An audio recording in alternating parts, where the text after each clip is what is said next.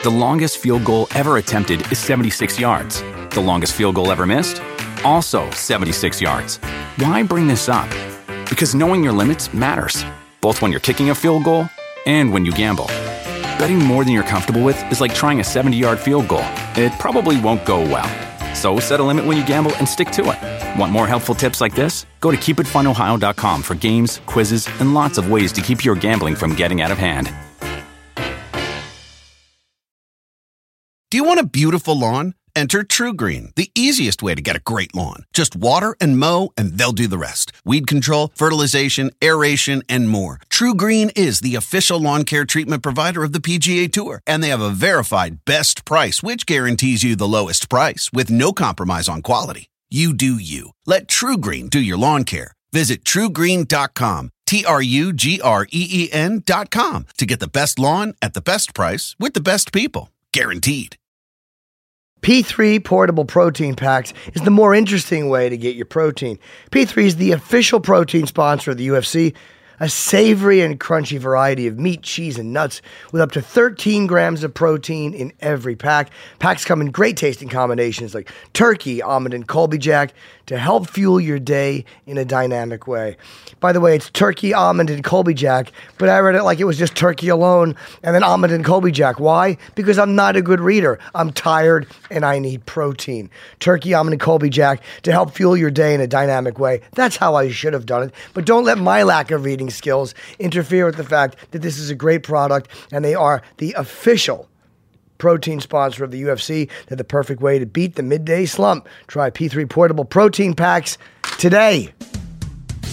Fine episode of UFC Unfiltered. Country singer Rodney Atkins joins us in studio. Also, the great Israel Adesanya on the oh. phone, Alan Jouban on the phone. Woo! So much fun, Jimmy. I had a blast. I did too, except for the whole singing thing. You loved it. Jaws are dropped throughout this arena. Nobody is sitting down. Chasing that finish. Elbows raining down. Oh! On the button. Are you kidding me? Oh, he hurt him again. He's out. This is UFC Unfiltered. And now, your hosts, Jim Norton and Matt Serra. Ah, welcome to uh, an exciting episode of UFC Unfiltered. Myself, of course, you with the great Matt Serra. Just wit- me, wis- witness me um, sexting with my wife? Not really, though. Matt was like married. gluten-free snack photos, and he inadvertently hit the eh button. That's why that went off during the intro. Because Matt, Did I hit something? yes, you did. Oh, that's why this is all. Uh, no, because Jimmy, when I find a new snack, I, I now I found two of them. When I find a new gluten-free snack I like, um, before I finish it and throw away the wrapper, and then I try to remember Yep. in a marijuana haze. No, I'm only kidding. I'm only That's kidding. true. No, but it, uh, if I try to remember, and I, sometimes I can forget shit, and I'm like, what was that snack I had? I loved it. I, I ate it on the way to Penn Station. Um, am I boring everybody? Not at No, all. no, this is the point though. I take a picture of the wrapper and I send that to my wife. Um, you know, I just Followed by a dick Not only By the way, I just bailed out on what would have been a terrible joke. I didn't do it. Now, obviously, the big news that everybody is talking about today um, is is uh, Matt's gluten free snacks. so I am happy that he brought some new gluten free treats. You did have some, Jimmy. But We let's have, talk uh, about sorry, some- we got country singer Rod At- Rodney Atkins, big UFC fan, is coming in. We also have Alan Jouban uh, calling, and uh, we also have Israel Adesanya. Kel- Kelvin Gastelum had to cancel for whatever reason, so hopefully. Uh, I know his who I'm picking. I'm only kidding. I like Kelvin a lot. So uh, let's talk about. Uh, you know, you knew it was fishy with TJ Wow. when he immediately relinquished the bantamweight uh, belt before anything came out. He stepped aside. That did not look good. He has tested positive, Matt, uh, for EPO, which is uh, I as as an uh, as a fighter, you know that there's no way to accidentally get this into your system unless it's a tainted supplement of heroin. no, wait, don't they? shoot It doesn't. You don't, don't you have to shoot this? That's what I'm saying. Yeah, what did uh, Jeff? Novitzky. Yes. What did he say about it, Chris, the producer? I'll tell you what he said. Oh, Jimmy, why don't you? All right. He said, I'm quite familiar with EPO Okay. from my days investigating professional cycling teams. It's a very effective substance. It's not a substance you find in contaminated supplements, it's injectable only. You have to know what you're doing when it enters your system. On a scale of seriousness in anti doping, it's up near the top. It's very, very bad for TJ. Now there's uh, disgusting is what it is. Though you can't just say it's very bad. It's downright disgusting. I mean, I mean for his legacy, it's it's oh, it's devastating. oh, it's what legacy? Yeah. what fucking legacy? What would he? We don't know what he could have done if the playing field was uh, even. You know, on a leveled uh, playing field. Well, they got to go back and test his old sample skills, like Cody. Cody has a legitimate fucking gripe. of dude, I really feel for Cody. I do. I do, man, because that first and that first one, he hurt him too. He almost took him out. That's right. Maybe that slight edge was because he's a fucking cheater. And I like listen, you know I never had a problem with that. Yeah, kid, I always liked and I always too. got along with Duane. But hey, man, this this is just foul. This is just as a guy that I mean, who knows? I fought before the days of USADA, so I'm sure I fought guys that were on something. Maybe I didn't. Well, maybe every time I lost, somebody was on. No, I'm only kidding. But the thing is, I'd never know. But now you know. If I absolutely knew somebody I fought and uh, put me out or something, I only got stopped twice. I don't want to really. Of course not. You know, That's why and, and, I, and I never tap, but you could, you know, listen, I don't knock on anybody that tapped. Sure. I'm very proud of my fighting Should courage. be. But listen to me. This is fucking bullshit, man. This is disgusting. I can't say it enough. Everybody that got stopped by him should be just furious. And at the same time, look at yourself and say, all right, now it makes sense. Did you Now it see- makes fucking sense. Matt, did you see some of the statements? Could you bring that one statement up? Yeah. From uh, Sam Calavitta. Sam Calavitta's his. I mean, who TJ's Strength talked endlessly about his strength conditioning coach at the training lab and all this stuff. I'm not going to read all those. It's too long, It's but long. it's very funny how. did he say? Fl- I'll tell you, he made it very flowery. He said, and I'll read just the first paragraph. It is with a heavy heart that I, Coach Cal, Oh, the owner, founder, and purveyor of the training lab, have recently seen the defeat of one of our family members in recent months. This defeat is not due to the skills and combat savvy of an opponent of flesh, but rather a defeat at the perilous hands of a far more sinister foe, the demon of self doubt, which haunts each and every one of us at one time or another in our life. Look, stop with this shit. What is that? He fucking cheated and got caught. Bring passion and. We all have What? self doubt. Believe me. If I, if you could get popped in life for Cialis, I'm a class A cheater because of my self doubt. Right. he cheated. Right. You don't have to be so flowery. Well, what I'm the fuck is he bemused. saying? I'm confused. He's What is he- saying basically, Give- somebody give me the I'm short the boy. Okay, go back. I'll read it again. Yeah, well, no, no, but I'm I'm reading on what's tell you. going on. He'll say it fucks me up to say this. I'm the boss. TJ is out. He didn't get beaten by a guy, but because he was afraid of losing, he cheated. That's it. That's what he said in the whole thing. In a way, that's basically it. He said, "As a man, a few words, preferring passion and belief as a shield to be carried out upon. What is he, I'm fucking- bemused for to careless and reckless dialogue. What is he, Samity The Sam? Old fuck Sam? you talking about, Sam? I get it. He's your guy. You love him, but come on. The reality is, you don't have to be flowery about it. It sucks for him because again, he he wanted to win, but he fucking he cheated.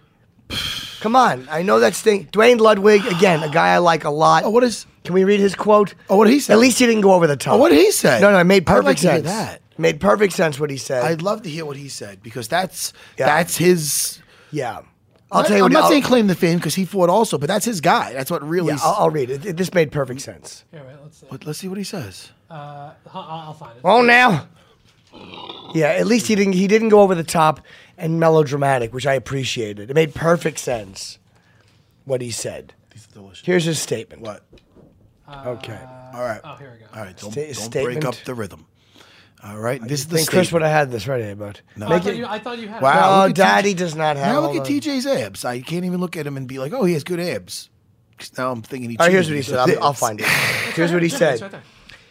He is not the first. Nor Wait, hold on, hold on. Can you read it like a normal person? No, but these are they're dramatic. I have to read No, it. but you sound like an old army general or That's exactly shit. how they're writing it. okay, I'm sorry. Go ahead. He's not the first, nor will he be the last. But yes, it is inexcusable. People make mistakes, but he's still my ninja. And then he hashtags still my ninja, Killashaw. And then he quotes this is a very appropriate quote. He that is without sin among you, let him cast the first stone.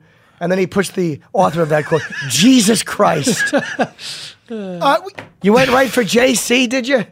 My God. I mean, let me think of both quotes. Let me just be mature about TJ just- may me- not me- get to the mountaintop think with you. about it. Let's think about what we really think. Here's what he's saying. No, this is what I say. Fucking boo these guys. No, these quotes are important. No, they're fucking horrible. TJ Dillashaw had a dream. we don't need the dramatics. dude, it's eh. fucking dude. No, I mean, and he's he's still my ninja. Get out of here with that. It- It's really crazy Listen. too, man. I, I'm a huge. I mean, you know, whatever. I'm maybe talking the past tense was a huge CJ Dillashaw fan, but I, I loved watching the guy fight. His style was so exciting. What would have happened if he won the flyweight title and then all this comes out? It's because it was going to come out. it's listen, he cheated. He this is I like any other sport, people are like, oh, he cheated with baseball. They did something with that. Now he's hitting the ball harder. You're hitting somebody's face harder. You're rattling around their brains. It is it is it's like assault. I know that sounds weird, but it's not fair, man. Yeah, I agree. It's not fair to make yourself more powerful or that you do not get tired and the other guy is getting tired because as a human being you, you can only put out so much you get a little tired so i mean this guy's recovering faster to do you bodily the goal is to take you out how's the guy gonna tap you're gonna about to break a joint and It's like wearing brass knuckles. or you're just beat yeah it's fucking bullshit man i don't mean i would if if he's when the guys gets pinched like this I, i'm up for a lifelong ban and a big fuck you and a fine jimmy Because this was such a serious I mean, to me, it is. Yeah. Fuck. If I got my, I mean, listen, you get, and not only that, like Cody, Cody Garbrandt. I mean, who knows what that takes out of the rest of his career? How about that, TJ? How about that? What does it take out of this kid's career that he gets stopped twice by a fucking cheater? What does it get take? What I mean, who knows? How, it might. He might not not have as long as a career, so he not have might not have any as many options to make the money that he would have made. It sounds that sounds dramatic, No, that's but right. that's the fucking truth of it. So fuck you, man, TJ. I'm mad, dude. Yeah. got- now I'm in a bad mood. Why? Well, here, wait, do you want to hear back, some of Cody's Let me look at this tweets? new Well, snacks I Cody, like. Cody didn't seem upset by it. No, it's fucking Cody. What? Co- Cody, you know, Jimmy.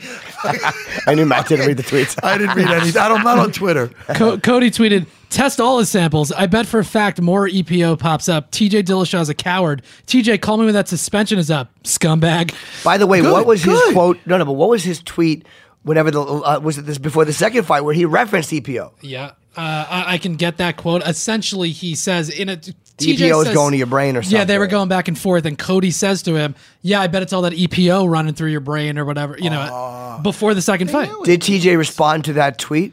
Um, probably the, those those have been deleted. I went to TJ's site to see it. I guess they were just screenshots that people had, but um, you know, yeah, I mean, they were going back and forth, and he said it. I think even at one of the press conferences, uh, Cody accused him, like when they were kind of face to face. So he's been talking about it a long time, and it turns out that he, Yeah. obviously so was 100% Cody right. obviously knew what he was talking about. Yeah. I guess that I guess in that world with you fighters, there's these the rumors that everybody knows is true. Like, but you maybe you've never seen him do it, but like everyone talks about it, you know. Like it's probably one of those things where the guys on the inside just know You who's know doing what? it. You know nobody's going to talk about with all this shit is the after parties that like the last after party that Cody had to go to when Right. everybody's like, oh man, you Right. know, everybody's feeling bad for him. Every dude, he got cheated. You can't no now. Two years, this guy's sitting on the sidelines after all the money he made and everything else like that. It's not gonna. It's not gonna make that better. What, Jimmy? you want some more of my gluten-free snacks, Jimmy? Go ahead. Well, Matt, can I just say that? Sorry, ju- everybody. Just to be clear, though, it's like. Yes, we can infer that TJ was Stop, using EPO stop what you're this. saying right there. Stop Yeah, what yeah, you're saying. 'cause But, you this, know, this is what you're going to say. You don't like the lawyer, Chris? No, no, no. This is what Chris is saying. No, no, well, no. there's listen. He might have passed those tests. Hey, dude, I don't give a shit. No, I agree. You I get hear you. caught once doing something like this is blatant. Yes. This isn't a fucking cock pill. this, is, not Jon this is- Jones. That's what, no, you know. It's like it's a Jon totally Jones is thing. always going to be. It, you can't say that could really tarnish him because you could be like, hey man, I don't, you know, Right. it, there's there's there's doubt there. You know what I mean? This one, you know, here's what Jeff said. He- he's he not- said there's no way this is an accidental fucking um, taking the wrong supplement. It's injectable. They should go back and, and test sp- those samples, and you know they can. They should. Yeah, but obviously, you know, people know how to beat the system sometimes. And that, I mean, the fact that he got popped and it's he's not even trying to Twice on two it. tests. What's that? It was on two tests. Yeah. This was Dude, January 18th and, and- December 28th or 29th. Am I correct? Correct, because they they didn't show up in the fir- in the December 28th test because they don't test for this in every test, but they do test for it. And when they went back, they found it on December I 28th. wouldn't give any value to any victories this fucking kid has. How about that? Fuck him. I'm I'm not happy with it. As a guy that used to fight, as a guy that's has like as as fighters that are like I'm very close with. Right. Like you know what I'm saying? Like like if if he put one of my guys, I'd, I'd be even more like like I mean it's upsetting. I, I, lo- I mean Cody's a nice kid, you know what I mean. But if it's like a guy that I'm really close to or something, I'll be like, dude, this fucking this is this is this is it's it's just disgusting. I can't think of a worse word. It's fucking. It's just it's inexcusable. It's just good. Take two years. You made plenty of money. Go ahead, relax a little bit. Come back and say, "Oh, that's the only time you ever did it." And uh, whoever believes you's a dumbass. And Cody, and by the way, Cody uh, was replied to by uh, Conor McGregor. Replied to him on Twitter. He said, "Respect, Cody. The loyalty you showed for Urijah and your team on that faithful day in the Ultimate Fighter gym will forever stand out to me. Enjoy this moment and these return victories to you, clean and unbeaten." So Yeah, yeah, yeah. I mean, w- would you guys consider this? I mean, considering TJ on the on the pound for pound list, he's fighting for two titles. Everybody's considering him after he he beats Cody for the second time. Everybody's saying this guy's really w- one of the best ever, maybe the best bantamweight ever. Is this the worst? In terms of damaging someone's legacy that we've seen so far in this, I can't. uh, I can't think of another bust Yeah. that has been more like wipe the slate clean, fucked up. Right. Except, I mean, there's that Russian fighter heavyweight who was just suspended for life because he had failed five tests and refused to take a test. If ever, I don't even remember his name. Yeah, Ruslan uh, Magomedov, I believe. His name yeah, is. but I Yeah. mean, like, he's not the name or he's not a champion. no. TJ, uh, it- like What was TJ's you know the way the way Du- Duane Ludwig's After he putting the it. Renan Barão. Uh, no, I thought of that. yeah, man. dude. I mean, he put these guys lights out, and he and he looked on a different level. You know what I mean? Everybody's saying, "Oh my goodness, look at he looks at a different level," and uh, he's just he's head and look at it, he, head and shoulders above everybody else. Look at him and look at what he did to Cody and dude. It's not it's not fair, man. It's not fair to these guys. It's not fair to their families. These guys, not only the injuries, what about the mental damage? What about getting embarrassed in front of all your families and friends Right. after the lead up, after the trash talk? You're letting down your oh, you're you're carrying. What about poor Team Alpha Male, man? You know, oh, you're carrying the flag for them. You oh, you feel you let your team down. You, hey Cody, you didn't let nobody down. This fucking guy cheated. He owes the world an apology. Where is he? Where's the fucking sorry? It'll Where be- is he? They'll come out. They, they. I think he's just one of those. Now it's like, what do you oh. do? He, he has to make a statement. He has to. By the way, uh, we were talking before the show. Chris raised a good point, which I wanted to steal as my own, but he's here. was that you could see how he did not lose well either, TJ. Like, when, like even this loss to Cejudo, he's like, "No, you didn't beat me. You didn't beat me." Like, you know, Right, and the Cruz loss he refused. And again, I really am a, a huge fan of TJ Dillashaw's, and so it's it's Well, really you, now hard you to like him more this. now. Yeah, of course. I mean, I, I like when people uh, try to get the advantage. How much I yeah. like him. Ready? Uh, what are you Unfollow him doing? Like a Oh, child, like no. a seven, like a seventh Um, grader. But right, but that's the truth. I mean, after I the Cruz can't- fight, he I'm refused disgusted. to um, accept that he lost that fight. He always said he won that fight. He he refused to accept that he lost to Cejudo. It was robbed from him. Which there's an argument there, but but you agree. see it and you go, man. Now you couple that with the fact that he failed this test, and you go, What exactly mindset. does this do? I know it does something with re- your red blood cells. What exactly does it? How does it help you? I heard it makes it like you don't get tired, That- right? that- Is that, what happened? That's the biggest. I mean, I was reading a little bit about it. Yes, that that probably is the biggest benefit. It's not like a. Um, Can I take it? Yeah, you. I mean, I'm sure you. Can. Like, could. and then just go do regular workouts. How would it fuck me up? I don't. I mean, other than like whatever the the, the side effects are of it. I mean, I. What it- are they? That I don't know. That I haven't looked into. But yes, it's a conditioning. It's a cardio, and, that's a thing that TJ was known for, which is really uh, it's crazy know, when you start thinking about it. endurance, Endurance is such a huge part of this fucking thing, of this Hmm. game. So if you're not getting tired, that's gonna that's gonna that's gonna dictate how you fight. There's a you know there's a reason why guys some guys don't go for takedowns. They're afraid of getting tired or a failed Right. takedown is gonna be like oh man. If you know you're not getting tired, why the fuck not? Sure.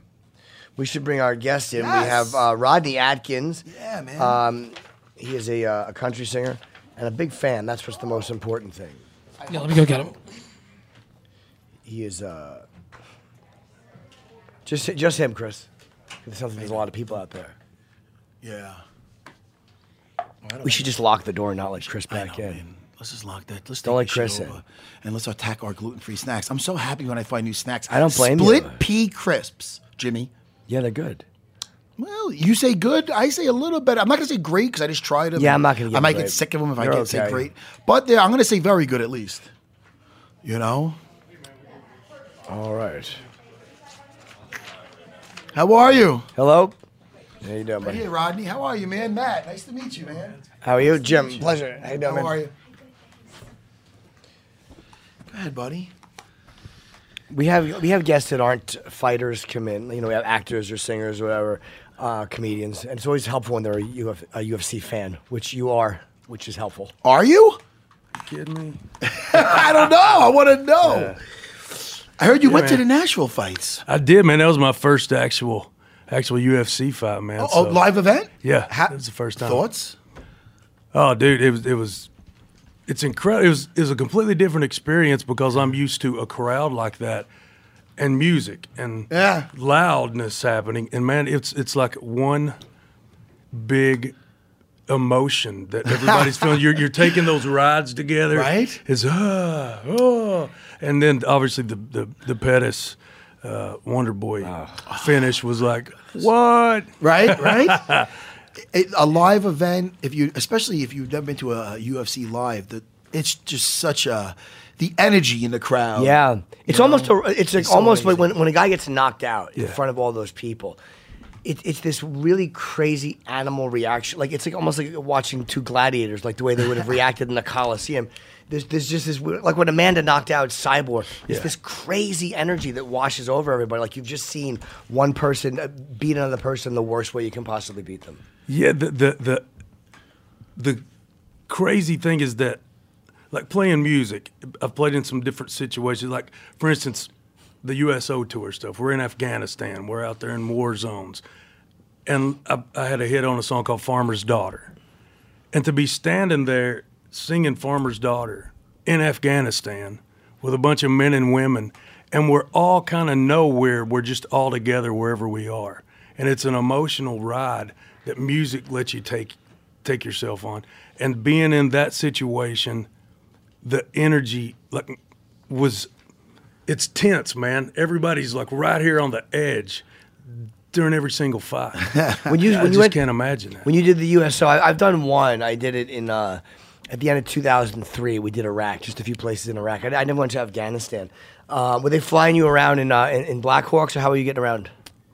Yeah, we we flew in Blackhawks and Ospreys and all kinds of crazy stuff. Isn't it scary taking off? We, we I didn't fly any helicopters. We were flying the C-130s, and when you take off in, in a war zone, it, they just they, they go straight up and they do all these combat maneuvers to land and to take off so that no one can fire RPGs at you. It's really scary getting around. in It's one some of those epic stuff. The, the the big thing for me with the UFC that I finally once I discovered, you know, the UFC as people do, MMA, it's the mindset, man. I mean, I've heard you say it the in your fights. The you don't buy you don't buy into the hype, uh. and that's that mindset is unbelievable to me. What what you have to tell yourself, not not to mention when you're seeing your own blood, but. So you watched for a while. If you're quoting some of my fights, that was when I went to fight for a title. So you, how long you been a fan for? How long have you been watching the UFC? Uh, Around. for se- for several years, man. The- kind of the way that I sort of discovered it. I, I had a song that was released that was not a hit a few years ago called "Eat, Sleep, Love You, Repeat," and um, I got a message one day from Brock Lesnar's camp saying, "I'm coming after you. I'm going to get you. You stole my phrase." And it wasn't him. It was just their Twitter. They're playing with me, you know. Yeah. And I'm going, "Oh shit, Brock Lesnar." and uh, actually got to know Brock through that, and just what a guy, what a sweet guy, what a amazing guy. You seen some of his fights? Or I'm sure you've seen his wrestling matches. You've seen. Uh, of course, yeah. Watched. I mean, like I said, never attended any of them, but obviously watched all of Brock's fights and stuff. Any uh, favorite fighters? Pleasant. Uh, uh, current, uh, you know, uh, company not included. Yeah. Any any favorite fighters you watch? Or? Uh, sure. Um, they're just all so different, man. I mean, Yeah. everybody kind of loves and hates Conor McGregor right now. Yeah. What's your thoughts on Conor? I have no idea. You know, I don't know what that story is. Yeah. I hate when the press comes into actually what he does. Yeah. But his, you know, his style of fighting uh, is incredible. I love. Um, who's out there? Amanda Nunes Oh, will blow your hat in the creek, man. How she Right? fights, she is a She's in a deadly Blow weapon. your hat in a creek. That's a great. that is a country expression. It's not a Long Island. I love it. No. It's uh, gosh, who's who's out there that? Uh, I mean, Jon Jones. Yeah. To understand that, that guy's is amazing. How sometimes I don't understand his fights. I just don't understand what he does. Neither do the guy he's fighting. Yeah, exactly. Well, they just know he's winning. I guess that's what it is, man. He just comes out of nowhere. He keeps. I guess what he does is he he disrupts the other guy. Yeah. Is that Well, I mean, he just has such an understanding. He has such a. Um, he uses his length and he has such a great uh, control of distance. Guys get past those long arms. His elbows are devastating. Yeah, he throws them like He's got great wrestler, fantastic wrestling. He's he's just really the total package, Jon Jones. You know what I mean? Absolutely. To say the least. I mean, he's just so you know. It's fun to watch Jon Jones right now trying to make up for the money he lost in the last couple of years too. He's just taking fight after fight. This is his third fight in, in, in 12 months. He looks like Uh, he's yeah, enjoying, against he's Thiago enjoying Santos. It. Yep. He looks like he's enjoying. Yeah, he is. process. But anybody who's a possible, anyone in the top five, he'll take. He doesn't give a shit. I heard y'all talking to Anthony the other day about his fight, and he just was frustrated with himself. Yeah. Yeah.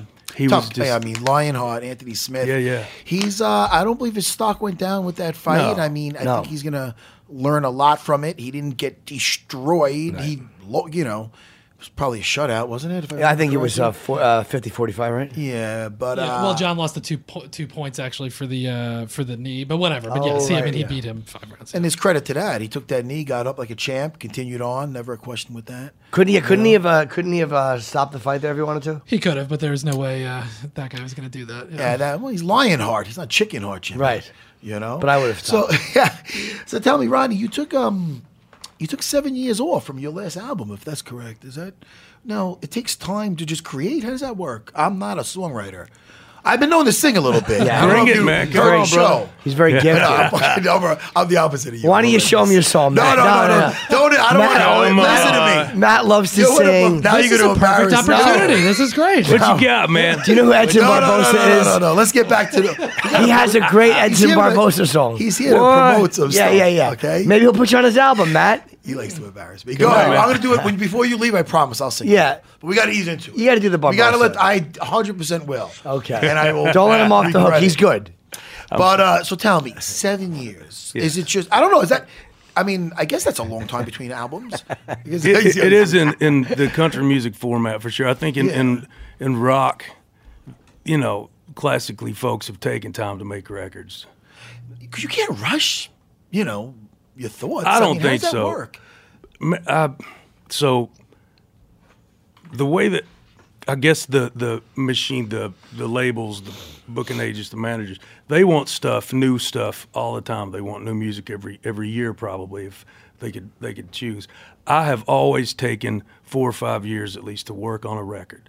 Um, I'm big on accountability. I don't think I can hand my record label a bunch of just ditties and junk and and I don't think the people are going to buy it. I don't think that the record label can just automatically get anything played. I think that it stop it begins and starts with me. I'm involved in the production and I mean every kick drum, every guitar fill, every background, everything on my records. Um, so yeah, it takes me a long time because I don't have the answers. I don't. I'm not. I don't say I'm a.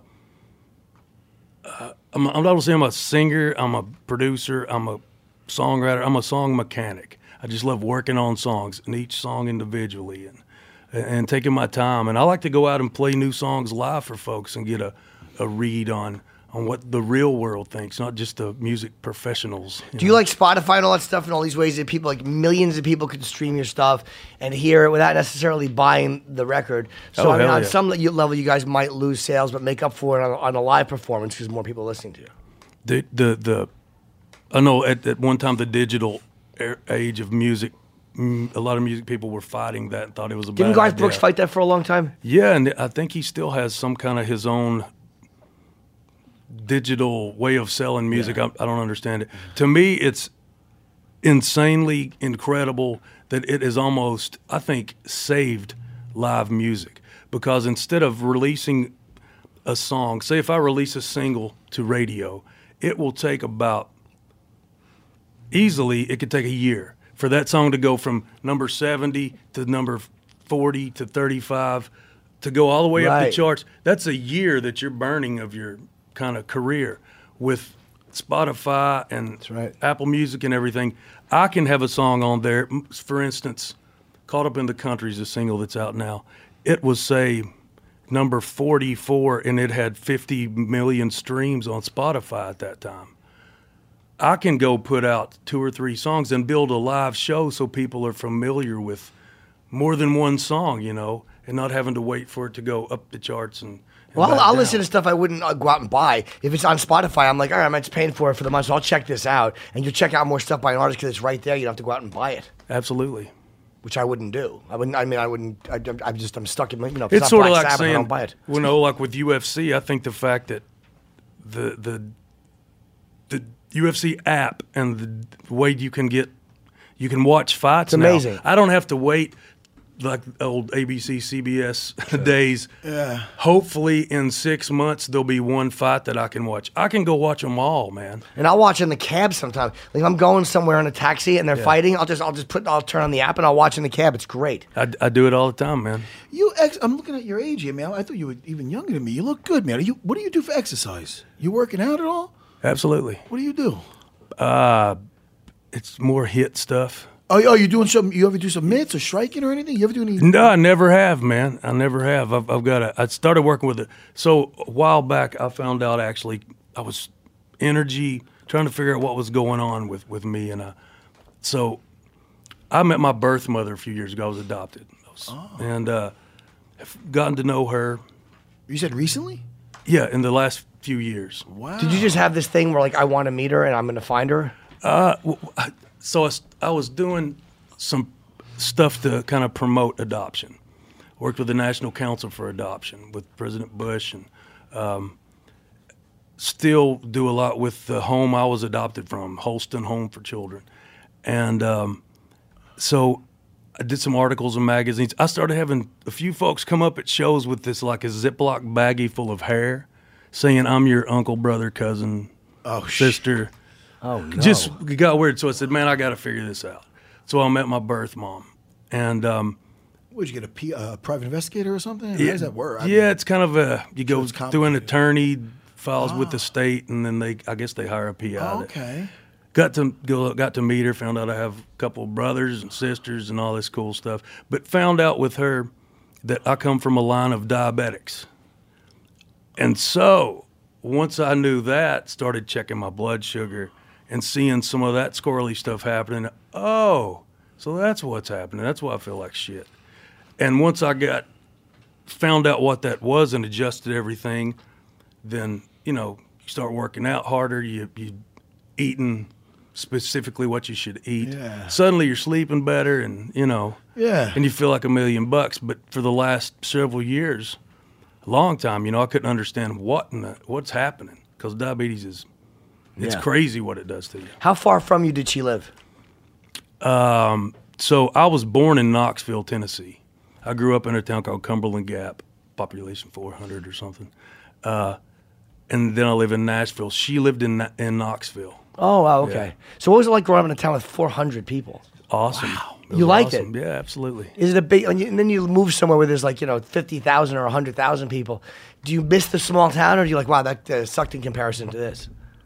Oh, absolutely. Yeah, I love the the small town. Oh, you? The- but you know, the, the thing is, the, New York makes you feel like a small town a lot of times because it's it's the people that are friendly and it's it's I call it the rural heart. It's the thing that makes you want to just.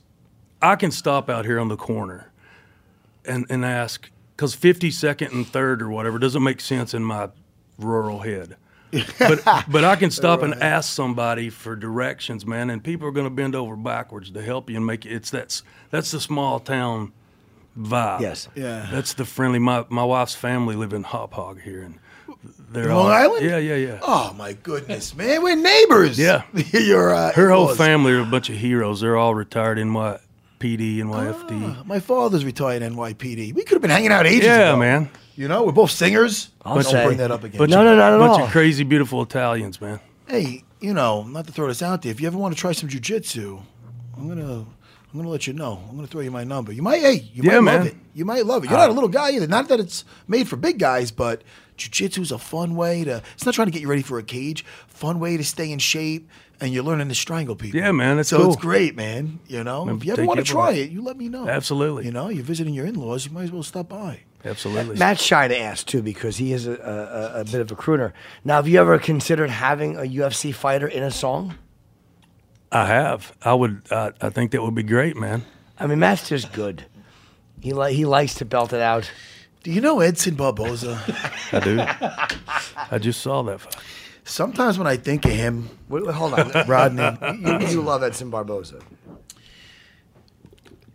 No, I mean, I'm just asking Jimmy. What are you doing?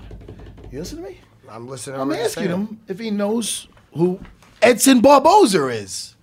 Yes? Yes, I do. Because every time I think of him, I just want to say, um, Barboza, Barboza. Rodney, listen. Edson Barboza, you're only a kick away. Come on, Rodney. Bring it. Barboza, Barboza, Edson Barboza. Barboza. Boom. I'm sorry, you're never going to do this show again, are you, Rodney? I apologize, Rodney. I'm coming back I every do. time. I'm never going to do this show again. Come on, man. I'm going to gain so many country fans after this. Oh. Album's coming soon. Everybody. Killing Rodney, it. I, I want to apologize for that. And I'm sorry, man. I, I apologize for that. Okay. Credit to Matt. I wasn't sure if he would What do do you, it. you think? I, you know, I fought George St. Pierre yes, you did. in Canada. Don't bring that one up. I got my ass kicked in that one. But I also fought him in good old Texas, Rodney. You understand? You're, Yeah, I fought him in Texas. I shocked the fucking world. But let's get to your new album, though. These guys got me all wild up. This is all good, man. Apologize for the song. Don't apologize. Right, Rodney can we- enjoyed it. I want to promote his new album. It's been seven years. Everybody's waiting for the new album. They're psyched. It's coming out. When? Who's promoting it? Yes, can we me. got it. Yes. Come on. May the 10th. Yes. May the 10th. Let's baby. hear it. Yeah, man. Chris, the producer. Yeah, I was gonna say "Caught Up in the Country" comes out May 10th. Current single "Caught Up in the Country" featuring uh, the Fisk Jubilee Singers. It's been streamed 73 million times, which What? is pretty good. Do you check those numbers? I mean, it- it- really. it's hard not to. No, you don't. You don't. I don't, man. I, I don't get caught up in that stuff. It'll You make don't. you crazy. I don't believe the hype, man. I don't does. believe the hype. Um, to help sales, I'm not trying to tell you how to sell things. You and to your uh, PR person also, you might want to put out there that I'm. You might have a. A duet with me on this. A duet thing. with Matt. You know, hey, Good It's in the hey, works, man. You might get a whole new guys that be like, I never listened to country music. You know, guys from Long Island. It's true. With bad accents like mine. That sounds good. You might say, I never listened to that country. What? That's amazing. You have a Those guys newscaster. You have a newscaster accent. Nobody can tell where you're from. We had a we had a song called "If You're Going Through Hell." That was my first number one song, and Uh. I, I feel like that should be a, a major part of of the UFC. I thought that you were going to say going that's hell? you going through this interview as you're going through hell, Rodney. I thought he seemed this like is I'm a blast. You this. kidding? How many uh, number one hits have you had? Six. Wow.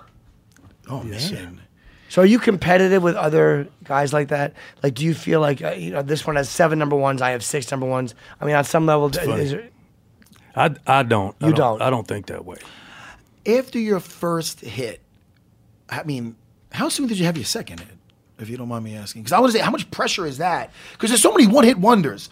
You're way, Absolutely. you, the fact that you got you're way past that. You know, that's that's you can never Sure. be considered that. But that's got to be scary if you're that one-hit wonder. You know, what And I that happens a lot, man. of course. You know, And when it happens so fast for folks, they don't know how they how it happened. Right, You know, it, if you get kind of lucky or 15 seconds of fame type of thing. yeah. and they just Um, try to recreate the first thing, and it's, it's not as good. The second one is never as good as the first one. You know. Yeah. Um, so I actually signed my record deal in 96. And then I didn't have a number one till 2006. All right, so you were in for ten years. Yeah. So after that, what, what So after the that, way how that long so after? you- to answer that, um, it happened pretty quick. I have four number ones, back to back to back to back. That's good. Um, wow. So if you're going through hell is my first number one Yeah. song. The second one, as I was, I do all my stuff at home, all my vocals and everything, recorded myself, kind of like this setup.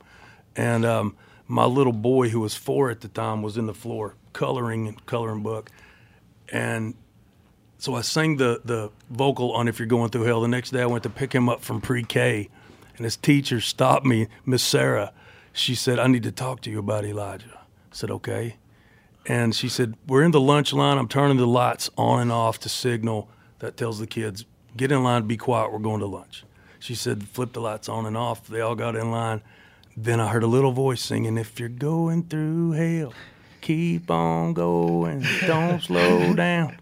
And so Eli repeating the song that I'd sung.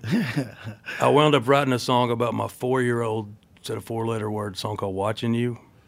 And that became the second number one. So basically, just It must have a way. It must have been a relief when you did have that. s- You said it came real quick. It was the second single off of that. Oh, look at that. Oh, so you never had that anxiety of being like, "How am I going to follow up my number one single?" Because it was already there. it was right there. But you still have it every single time. You still- do. Oh my gosh, yeah. You still you don't know. When shows go on sale, do you panic? Like if I'm doing a show, all I do is obsess that nobody's going to show up. Do you start to panic? Like, all right, is it over yet? Are people coming? Of course you do, man.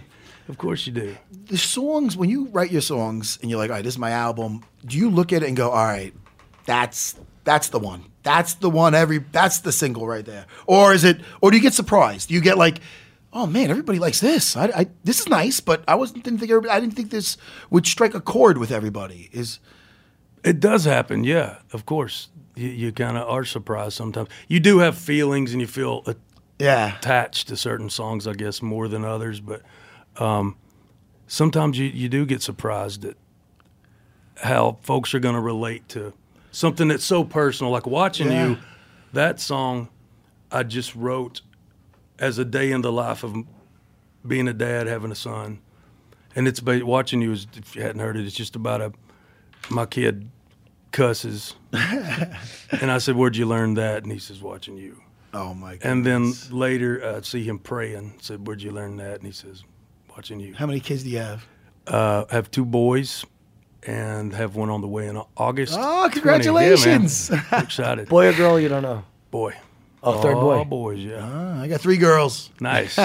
so I got a song for you, a tune we had a, a hit on. After watching you, there's a song called "Cleaning This Gun," and it's about Somebody coming to meet the daughter? exactly. Yeah.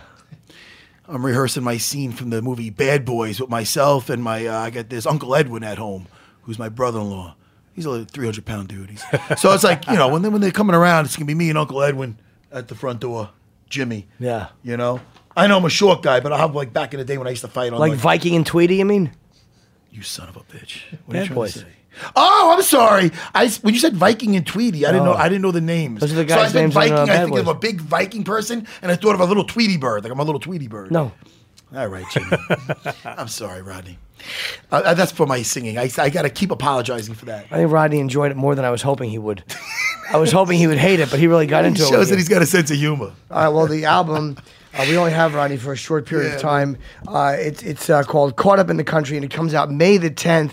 And if you want to check out the single, um, it's called uh, "Caught Up in the Country," and you can. It's been streamed 73 million times. Go to Spotify and check it out. That's the good part about the technology. You can just go listen to the song. You don't have Yeah, to go to the store. Just punch it up on your phone. It'll be there in three seconds. And if you like it, you can get more. Absolutely. Yeah, you're absolutely right. Well, I'm going to get it. Jimmy. Thank you very much, Uh, There's a couple more tunes. They they have these, what's it called? Instant grats. So four months going into the album release, they release one song early. So there's like I think three of those that they can get early from the new album that are out there now. Okay, so they can go grab all of those off Spotify or whatever. Absolutely. Isn't that nice? Yes, it is. Nice. It, it's they can just go out there and So convenient. yeah, it is because I'm lazy. Me I'm, too, I literally listened to the same two bands for 28 years, and then I finally started jumping around when I was on spot. I'm like, I could just sit on my ass and do it. Um, uh, we have uh, Alan Jouban calling in. We also have Israel Adesanya calling in. Good luck, man. It was good talking to you, and I'm, it's nice to It's see you. It's a you. pleasure, man. UFC Lo- love coming you in. guys. Love UFC, and uh, it's an honor to get to come talk to you guys. Really man. great to Thank meet you, you, man. And good luck with the album, too. Thanks, dude. All right, we'll be right fat. back. After a stressful game, it's only natural to need some well deserved rest. Upgrade your current sleep situation because Mattress Firm is offering the best bed deal of the year. Get a king bed for a queen price or a queen bed for a twin price for savings of up to 700 bucks. Plus, take home a free adjustable base up to a 699 value. That's $699 for free. You'll only find these deals during Mattress Firm's Memorial Day sale, so don't miss your chance to start sleeping like a pro. Shop now at mattressfirm.com slash sale. There's nothing worse than being uncomfortable in bed. It's it's horrible. You're not rested the next day, you suck at work. Mattress Firm's Memorial Day sale is offering the best bed deal of the year. Save up to $700 when you get a king bed for a queen price or a queen bed for a twin price plus Take home a free adjustable base that's up to a $699 value free. Visit mattressfirm.com slash sale for more details. What up, everybody? This is CJ McCollum from the Portland Trailblazers. And here's a little taste of what we talked about on this week's Pull Up podcast. Very special mini post Game 7 episode of Pull Up, an epic Game 7 in Denver. 37 points, back to back, essentially closeout buckets. Why were you so successful last night? I think it just really came down to my demeanor and mindset. Empty the clip, leave nothing out there. I wanted to say I did everything in my power and I left all my bullets out there on the court and didn't bring anything home. How do you shift to a completely new animal, an absolute monster in the Warriors? In the playoffs, it just comes down to X's and O's and execution more so than anything else. The Warriors aren't going to run a lot of plays. They're going to run a lot of misdirection out of timeouts and late clock situations, but most of it's going to be mid pick and roll. It's going to be pin downs and flares and things of that nature for Clay and Steph, and a lot of transition. So you have to guard the three point line, get back in transition, and make it as difficult as possible on them. Don't forget to Pull up! Subscribe and listen every week on Apple Podcasts or wherever you get your shows.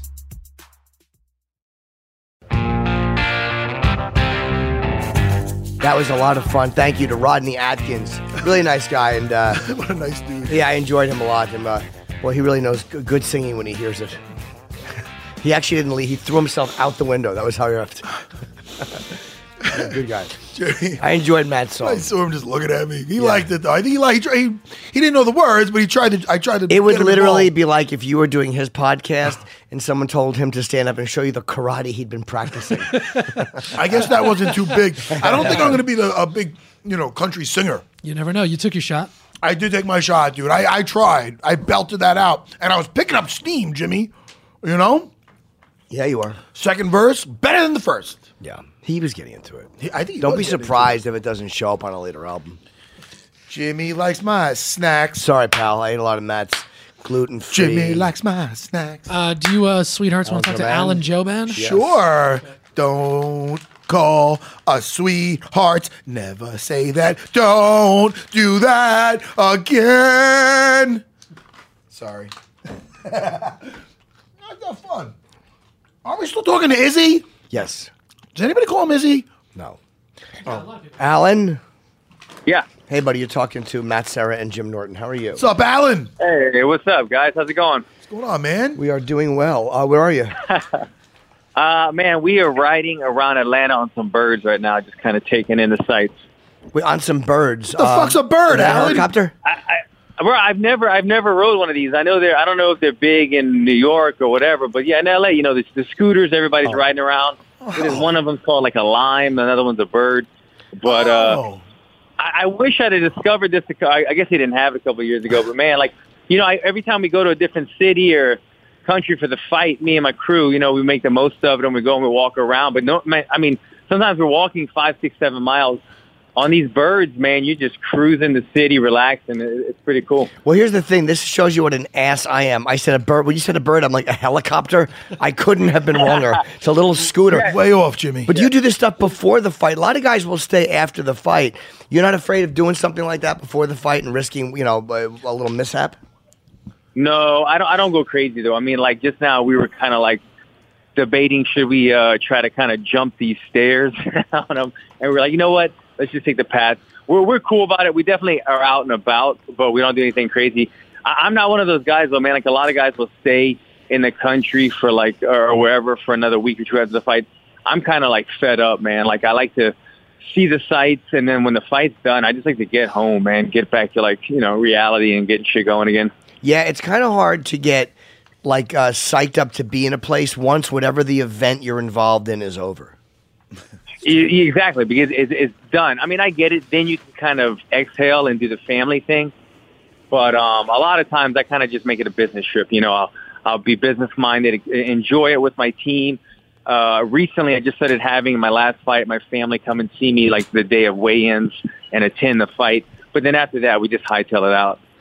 Do you like having your family there? I mean, I guess it's different for a fighter than a stand up, but I hate looking out into an audience and seeing my mother and my father and my sister. It's like, ugh. Do you mind them You being here? it. Really? Yeah, I, I, I never liked it, Um, but again, I know the stuff I'm talking about is gross. I mean, you're fighting. Yeah, I, I don't mind it, man. So, I, like I said, I, I've always kind of made this a business trip, man. Me and most everybody on my team, by the way, is, is in the same position as me. We're married, we have kids, we have family. It's it's a bur- it's, it's tough, you know. You're leaving your family for a while, uh, and so we just kind of said, you know what?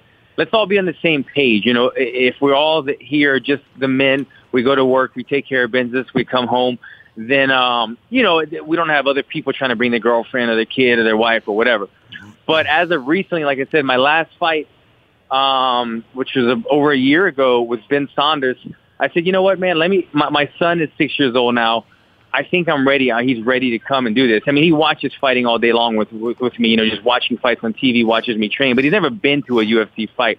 And so for me, that was kind of like a a big obstacle. Like it, it it's he. I know he was ready, but am I ready? Was I gonna uh, emotionally look over there? What if I got knocked out in front of my son? How would he react? How would how would that affect things? And and and when I got inside the octagon, I could I could look over and see my son and see my wife and my family, and it lit a fire under my ass like never before. And it was an amazing feeling because, you know, as a parent, you kind of feel invincible when you're with, you know, you're, a protector uh, around your child, and, and and I got that feeling inside the octagon. And normally, when when when the Bruce Buffer is doing the thing, there's that nervous energy. Like shit, shit, shit. Let's get this thing started. But there's this nervous energy that you know I got to wait till I get hit. But I kept looking over at my son, looking over at my son, and it would like fuel me, fuel me, fuel me, and then I was just ready to just get things going. So it, it got rid of the, a lot of the nervous energy and made me just want to start cracking right away. Um, and so uh, I brought them out. You know, they, they're coming to this fight, and uh, I think from now on, family will be something that's there because it just it just happens to be something with my personality that that, that fuels me a lot more. That's so awesome. That reminds me of something I just seen on Instagram. It was um, Max Holloway's little son saying Yeah. to him like, "Yo, it, I, I don't know if there was sound to it, but you seen the words. He was saying, "Daddy, Daddy," like pointing like this round, and you see Max I look at him on the too, man. Did you see that? How great was that? I, so I was trying to figure that out because I, we all kind of saw Max Holloway call it out, right? He kind of looked over at Joe Rogan and said this round. Yeah. But I wonder if his son was on the same page or his son was just reacting. Uh, they both did the same thing. They both got that uh, I want to throw down personality in them. But I just I just ran into uh, what's his name, Mini Bless. I don't know his real name, but it's Max's son. And uh, in the hotel, and I told him, I said, "Man, I'm a fan, dude. I see you on TV all the time." And uh, I said, "Look, I got to get a picture later. My son is coming later. I want you and him to grab a sh- uh, grab a picture." And it's funny though, man. He was a little bit shy, and I get it because the world sees our kids when they're with us, when they're confident, and when they're doing stuff for the cameras, and they're like in fight mode, like their dad. But then when you take the kid out of that, they're nervous little kids too, man. And when fans come up, hey, you want to take a picture? Oh, hey, I recognize you. Uh, they're they're scared. Like, no, no, no, I'm not crazy all the time like that, you know. So it's funny. Kids aren't the same without their parents. man. Hey, Al, do you prepare your kid in any way? Like, you're like, you know, I don't want him to see his dad get knocked out. Do you tell him, like, look, these are the possibilities, so if something were to go wrong, he's at least prepared? Or how do you talk to him about that? Somewhat, somewhat. It, it's been tricky because uh, at this age six, he comprehends everything a lot more and he understands it and he has a lot more questions, obviously. And and so he always asks me almost every day, "Are you going to win the fight?" And I go, "Yes, yes, Cage. I'm I'm I'm going to win this." And then, I, but I don't want to leave it at that. I want to give him reality. I go, "But listen, Every time I leave the house, I go and I train so that I can be super prepared. Every time I'm watching fights or I'm zoned out or I'm a little bit impatient with it, it's because I'm trying to be so prepared. And look, man, I could lose. Dad's lost before. You know that, man. I've lost before. But as long as I've done everything possible, I feel confident that I'm going to win for this fight and I'm going to perform. And so it like I answer his question, but I also kind of Sure. I, I give him a reality like like like look, this could happen, man. And I and I know I know it could happen one day, and it could not go my way one night, and he might have not, might have to witness that. But um, but uh, you know, it's part it's part of the process. The, the, the good thing for me is um, like if you're not an MMA fan and you come and you watch a sport, it's bru- it's brutal looking, right? And then if you're a, a parent and you watch a sport, you're like, my kid can't watch that. That would be almost like watching a rated R movie, an action movie. But if your kid is brought up in martial arts, like a lot of us fighters and people in the martial arts world or do, they understand it. My, like, you know, my son watches stuff and he's, oh, that was a nice elbow. Oh, it cut him. Oh, he's, this guy's a grappler. Oh, he's hurt. So he understands the difference between violence and who's winning the fight and what, what should be taking place. So it's, it's a different, he looks at things differently. And I'm sure a lot of other fighter kids do that as well. Yeah, I guess the again, it's, it's like you said, it's like growing up around movies. You see the behind the scenes stuff. Um, you know, you- you're not shocked that your dad is playing a vampire in a movie if your dad's an actor. You've seen it before. exactly, exactly. That's a great point. But if you're watching a scary movie and you exactly, yeah, I like that. So I mean, you're fighting the, the white. Oh, that's what's Kenny up? Johnson. Kenny, Who's- John- Kenny Johnson give you a big shout out. Oh, tell him I said what's up, man. I appreciate the Yeah, love. what's up, man? You guys are awesome. hey, man, uh, you're still doing the podcast with Karyn Bryant, aren't you? I am, man. Yeah, we've been doing that for uh, man two, three years now for a while. It's, it's been great, man. I, I, there's uh, What's the name of it again? like- tell, tell the world again what the name of that is again. M MMA Heat, MMA Heat, guys. If you guys want to check out a podcast where you know we're pretty casual, about a one-hour show, and we just pretty much break down the fights, preview the upcoming fights, and uh, you you normally see Karyn uh, a little more, you know, script not scripted, but you know she she's good at her job. She plays traffic cop. She sets everybody up very well, and she does the same for me. But it's a little more of a casual approach, and we and we give our opinions and everything. But I've enjoyed it, man. Karyn has been uh, a teacher for me. You know, I was uh, originally kind of not used to speaking out in public and doing things, and and then obviously when you're a professional athlete, you do a lot of interviews and you work on this craft and you work on your confidence in speaking. But then having somebody like Karyn that allows that sets you up with questions that she knows that you can then go to your like analytical part part of your brain and answer that and, and narrate it and and envision it. Well, you don't have to do everything on your own. She allows that process. So yeah, man, she she's she's been great for me, man, and uh, we have a fun time on this show. We've been doing it for a couple of years now. Are you guys? This might sound like a silly question. But are you guys in the same room when you tape, or do you do it on ISDN? Uh, well, no, we uh, w- I usually meet with Karyn. Yeah, we'll go to her house and shoot the show, and then when I'm, you know, like deep into camp and everything, we'll just do it via Skype and whatnot. I But, tell you, it's um, hard to yeah, do Skype, man. It, I've been broadcasting a long time. I like to be in the room with somebody. It's a hard thing to do, the back and forth with a Skype or ISDN. You just like to be close. it's so much the, the energy is there. The time you know you know when the timing is off when you're talking to someone and and there's a second delay man you can't flow with the energy. It's like talking to someone who's not responding back to you. You're not going to have a great conversation. I, I totally get it man. It, it, you always have much better interviews or just discussions or debates when you're face to face with someone and the energy's there. And you realize how difficult it is to pick fights when you like, because on our show we'll pick fights, and you realize like mm-hmm. you, you- eh, there's, when you like analyze who's going to win this fight.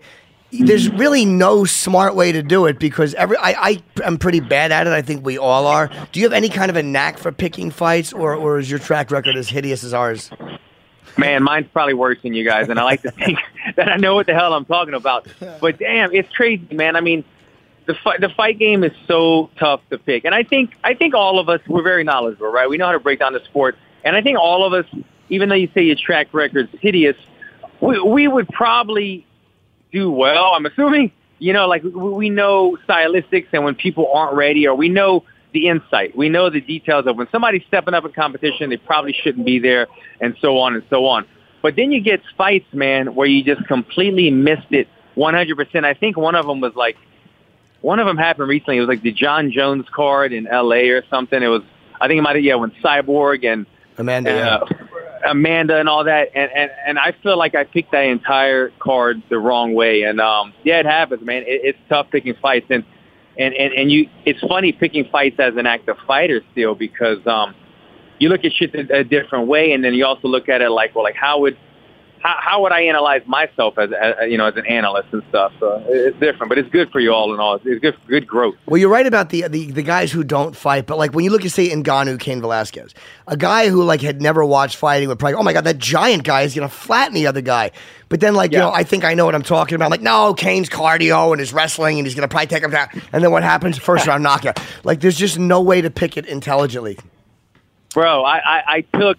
You ever see that show? Van, this is way off topic. You ever watch that show Vanderpump Rules? You guys watch reality TV at all? No, I have not. Anyway, What's that I, about? I watch a bunch of reality TV with my wife, man. I, I, I will admit it. I I watch the Kardashians. I watch Vanderpump Rules. Long story short, I'm friends with a couple of those guys on that show, so I take them, or they they actually took me. They they they used their celebrity status to go to Bellator a couple weeks ago, and uh, we go over there and we're watching the fights, and it was Tito. Ver, no, I'm not, not Tito. It was Ryan Bader versus Fedor, right? And my guys are asking me, "Yo, you're the you're the guy. Who do we pick?" And I'm like, "Dude, you can't pick against Fedor." This, and I'm trying to explain to them like how, how you know his career, the, the the power that he possesses, like what how magical of a person he is. And these guys put two grand, boom, boom, two grand on uh on, on Fedor to win, two grand on him to knock him out, all this stuff, all, these bets, and then Fe- Fedor Fedor gets flatlined in a couple of seconds, and I was like, God damn it, did I pick that one wrong? My bad, guys. You My know- bad. sometimes you sometimes you pick wrong, man. You just don't know. I mean, look, he fought Henderson, and I mean, how much weight did Henderson? Even though Fedor was not a giant heavyweight, Henderson went up and beat him. It, it's like you just can't. With that little uppercut, I remember that. Yeah. Yeah, That there's no shock. way to pick him, man. It's really difficult. And then you hear about a guy like obviously uh, we're talking a lot today about uh, TJ because all the uh, the statements are coming Yeah. out, and, and it's like Jesus Christ, how do you how do you wrap your head around that? You know, a guy that was that skilled and that beloved, and now you got to call into question all of all of these wins. Alan, what do you It- think about that? How disgusting Yeah. that was. Uh, we're talking about the TJ thing. yes. It's tough, man, because I really like TJ. I wouldn't call him a close friend, but we share some sponsors. We share the management. Um, he even he even got signed with Soul, which is my print agency in New York that did all that Versace stuff for me. So so we have some um a bit of a relationship, and so I've always rooted for him, man. And and he's done me some favors before when I asked him, hey, can you like be a guest on a podcast? Long story short, I've always rooted for him, but I've always admired his his his work ethic, man. Like honestly, when I when I think about training um, and people that like grind it out. TJ is on the top of my list of guys that when you see him training, going nuts. I remember it was was it New Year's Eve or Christmas? It was some holiday that that happened uh, before the Cejudo fight, and uh, he was already on his third session. I was hanging out with my family, I think drinking champagne or something for New Year's, and he was on his third session that night, and he goes nuts. And I was just telling people, like, this guy works so hard. There's no way, again, when I picked wrong, there's no way that Cejudo is going to be able to last with him. Yeah. TJ's a fucking wild man. Obviously, that didn't go out the, the way that, that my professional brain thought it would go. But um, like you said, man, it's hard then after you've uh, you've talked somebody up for so long about their work ethic and, and how driven he is. And the thing is, he's got everything. He's got the talent. He's got the technique, and he's got the work ethic. He, he even if he was taking something, he still got that drive to be there two or three times a day. But there's a big but there because would he be able to recover? Like shit, if I could train three times a day, I would, but I can't anymore. I'm 37 years old, man. My body's got a lot of injuries. I have to pace myself, and so it, it hurts. It really hurts because I'm a guy that uh, is rooting for him. I still am rooting for him, but um, but you have to kind of back off of how much love you give somebody Yeah, when you don't know what they've been doing. Yeah, I mean, you know, you get you get caught cheating like this, and you're in the sport that we do, Alan, where like you know, you look at Cody Garbrandt's uh, career, like here, like he could have, he could have really seriously, like like affected the longevity of his career with those Bro, stoppages. I'm, I mean, like, let's be honest. I know what you're saying, but like, if we're not going to beat around the bush, he did. You know what I'm saying? Like, those two knockouts not only did that rattle Cody's brain, and I say this with love towards Cody. Uh, not only did that rattle Cody's brain uh, permanently, his chin's never going to be quite the same. We all know every time you Yeah. get knocked out, you're a little more susceptible to get knocked out. And those are two crushing knockouts. But emotionally, man, you go through that like depression of a loss and having everything taken from you. Those, uh, I understand Cody started speaking out when, when, when the news came out about TJ and, and it's understandable, man, because those, you're like, you can't have that back. You look at Michael Bisping and, and, you know, Michael Bisping wears his emotions on his, on his sleeve, right? But he has reason to, man. People, he he has one eye because of somebody that cheated. He has injuries because of people that have cheated. So he has an emotion that gets triggered every time the subject is brought up, and and and it's and, and they're allowed to have that.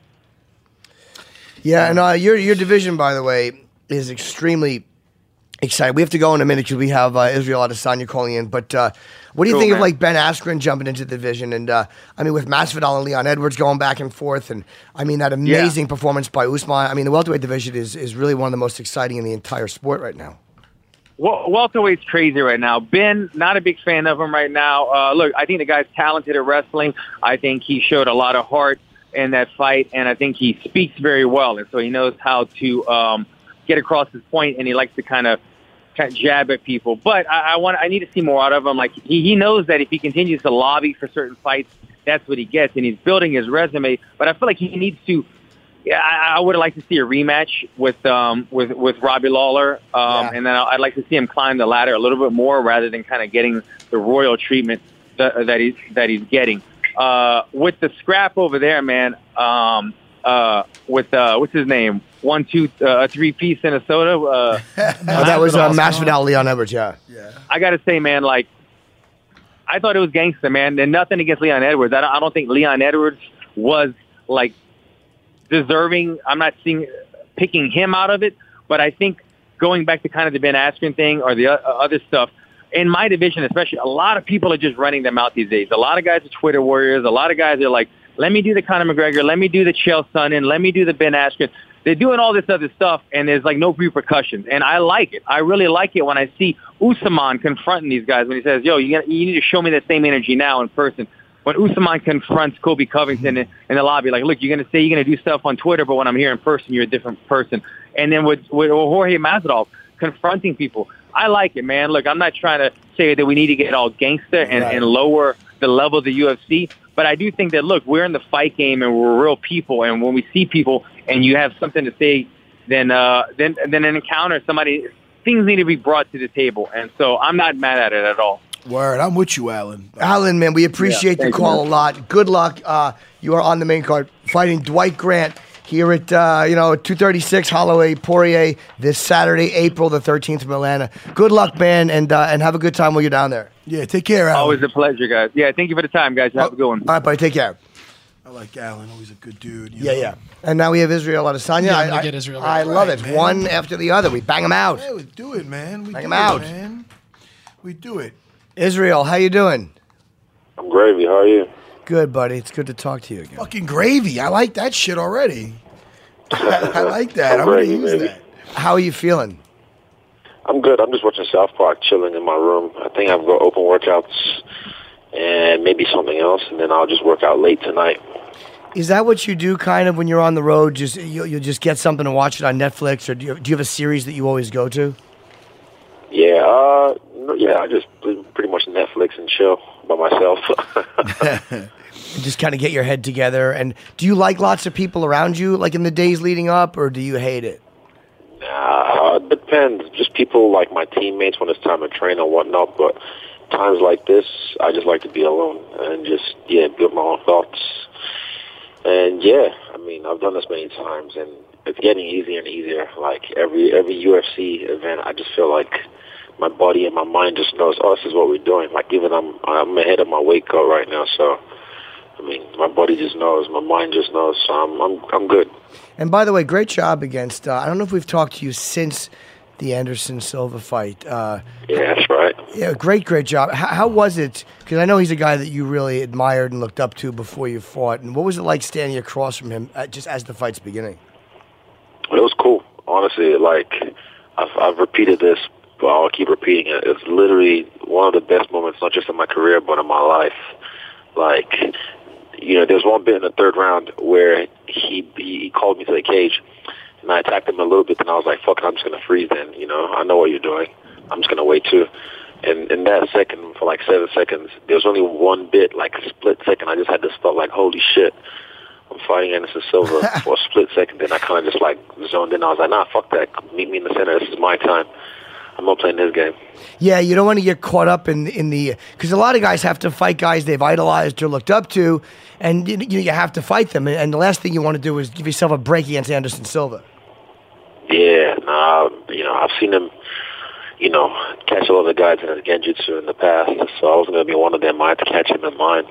And and you know, so many guys said like you're a younger, faster version of Anderson Silva. Was there a point in that fight when you're like, again, you're still, you, you know, you, you still know how he fights. You've seen his fights. Was there a point in there where you're like, okay, I, I can really beat this guy. This is not as scary as I thought it would be, or this is not as overwhelming as I would have imagined uh, before I was here. Um, during the first round, like almost towards the end, I knew like, okay, I'm the better striker. I already knew that going in there, but you know, going towards the end, I just knew, okay, I'm the better striker. But he he came back like never before. I knew he was gonna, I was gonna bring out the best Anderson has been in a long time.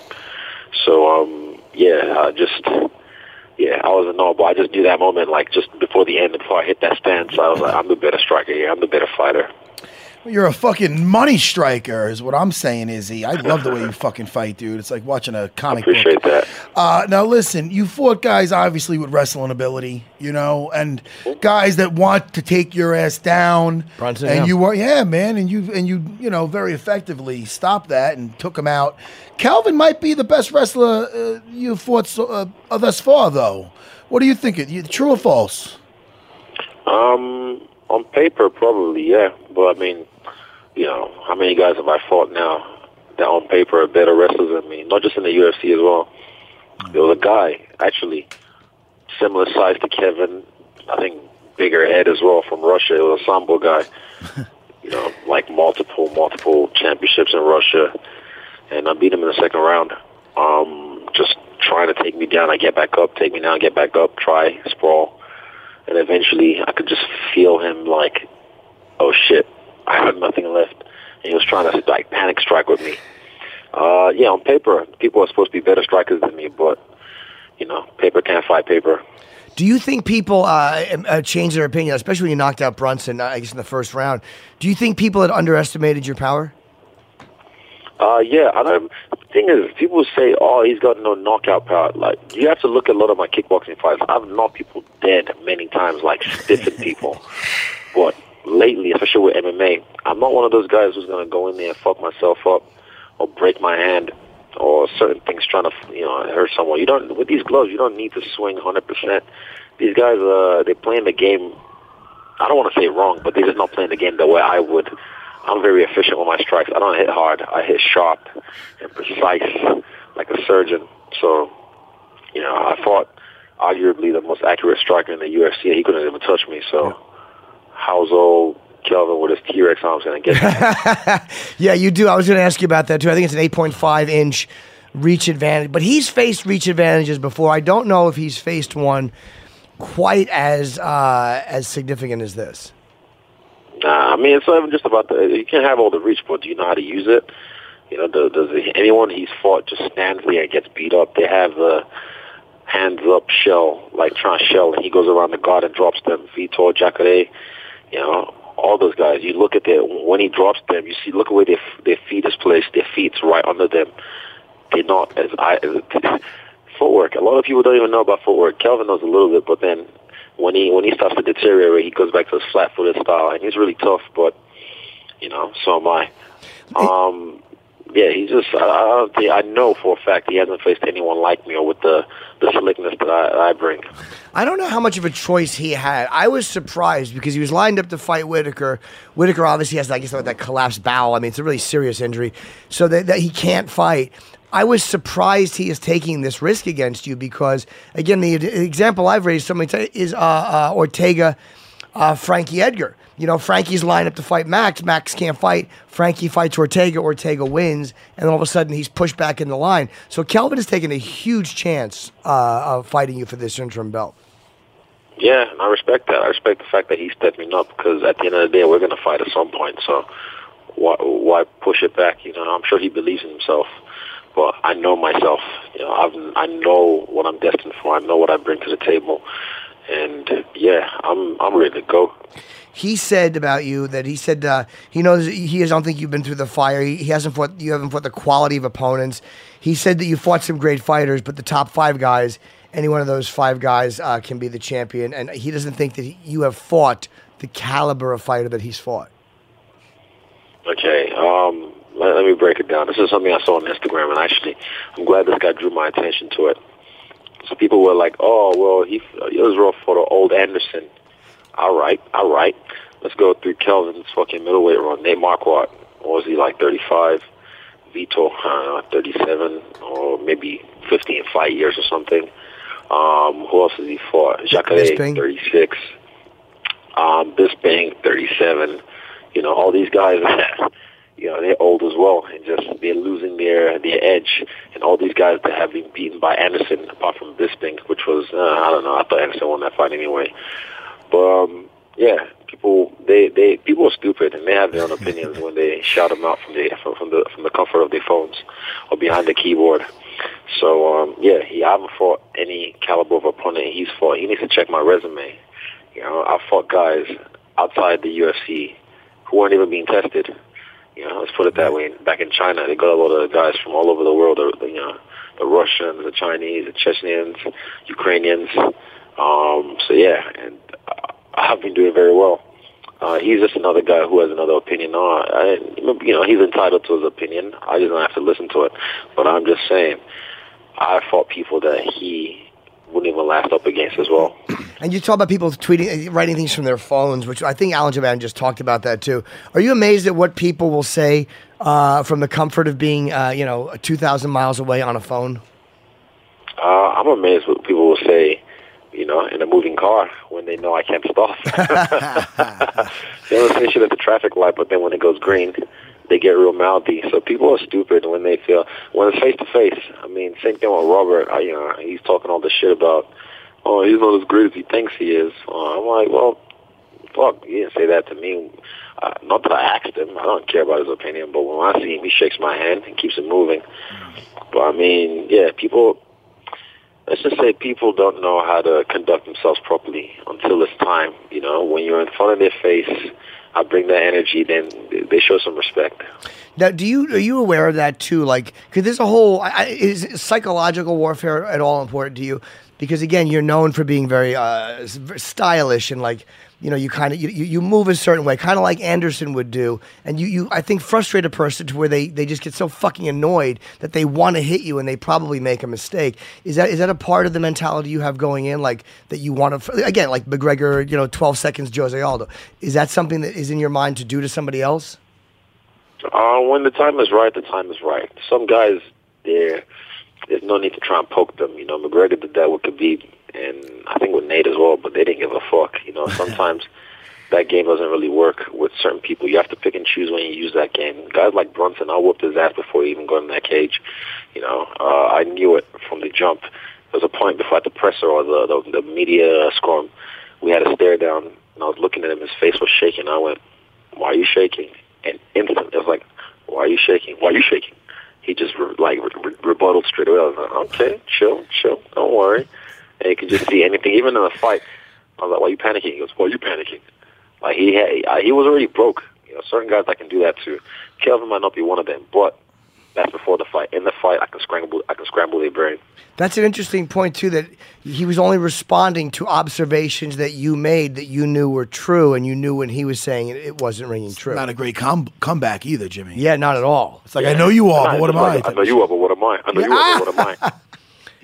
you know, even like before that, the presser when they announced the fight, he his his tactic was just to, I'm going to be louder. I'm going to repeat myself yeah. and repeat these lines I already wrote, you know, three days ago. And I was just spitting game at him, talking facts, you know. But these guys, like I said, you know, I started the game at level two. They're still loading.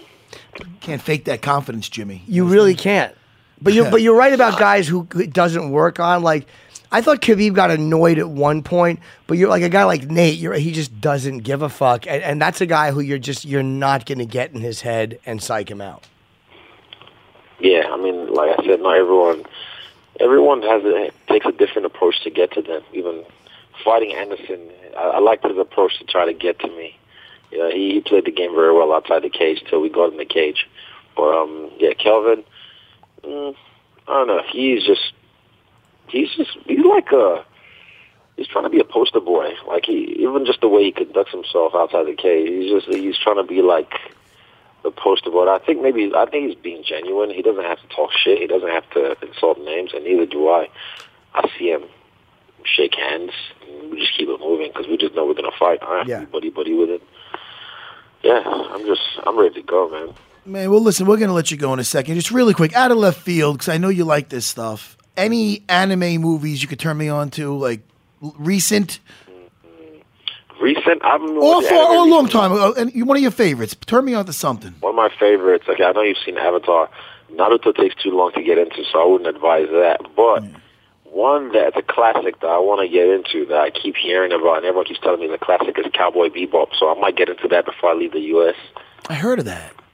I Yeah, I know, but I heard it's it's a classic. Like it's really good. But um, check that shit yeah, right now I just finished um like from from season one to season nine. Bob's Burger. It's not an anime, it's a cartoon, but it's just pretty funny. It took me about a few months to finish it. Season one to season nine. What was the name of it? Bob's Burger. Bob's Bob's Burger. Burger. it's just silly.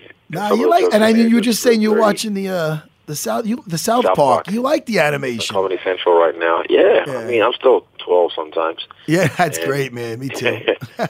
I keep, I keep, it, I keep it young. Hey man, and I love when you do that shit on your Instagram when you, I don't know who the fuck uh, does this. They they they put some Oh, effects yeah, to it, crap. and it looks like you're one of the Dragon Ball Z guys or something. I fucking Yeah, love that yeah, shit. They do a good job. I yeah, they do a good job. shit, Just kind of putting it out there. That's uh, it's called Craft and Black Print FX, and even like with Anderson, Hmm. the thing, the the the way in itself, the pose of the weigh-in was just like life imitating art. Like it was just so beautiful, so perfect, and when they animated it within like two hours, three hours or something, it was fucking beautiful.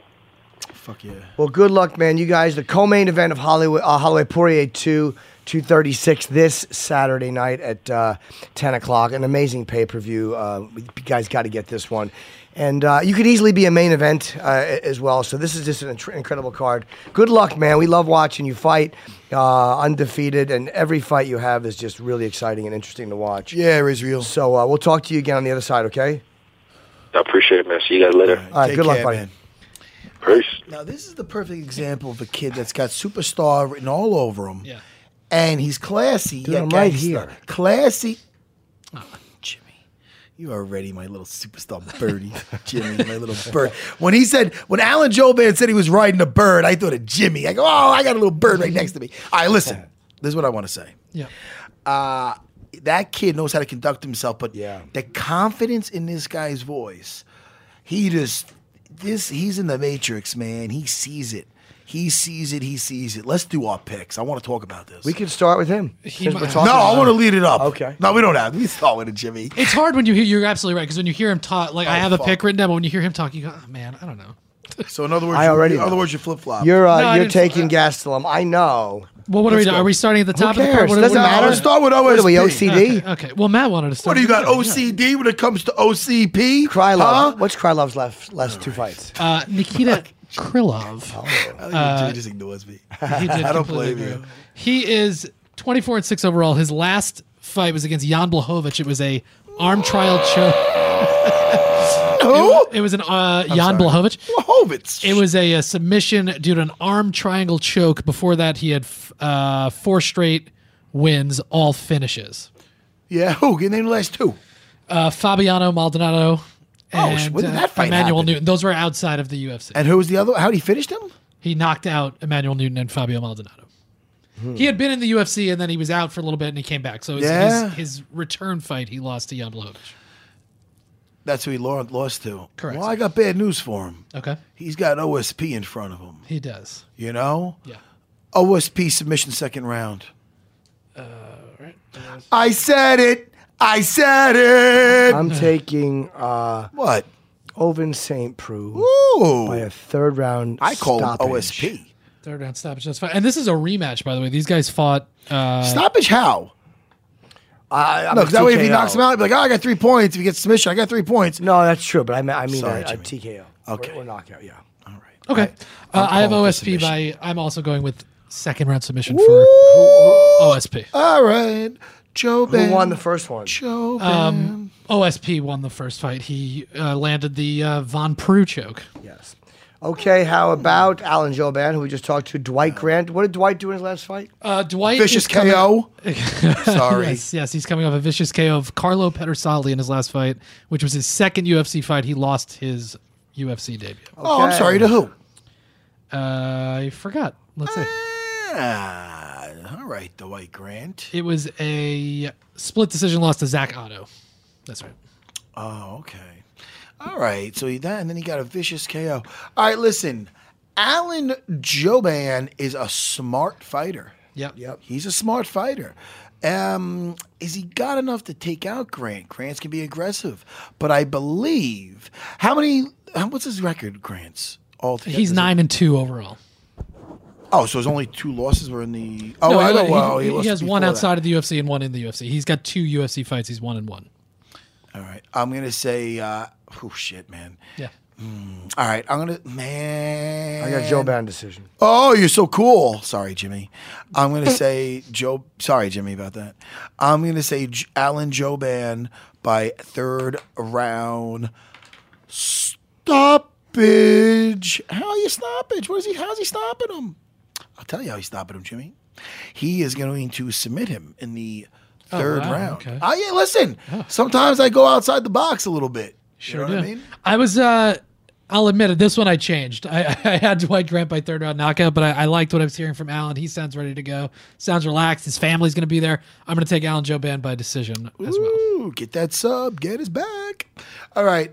Listen, I bonded with. I bonded with Khalil Rountree. You sure did. You know, What's his last two? And what's I know Eric Anders has lost two straight, or Anders. Yeah, so Khalil is coming off. He fought uh, Johnny Walker in Johnny Walker's Oh, debut, and he, yeah, so Johnny Walker uh, caught him with a nasty elbow and finished him halfway through the first round.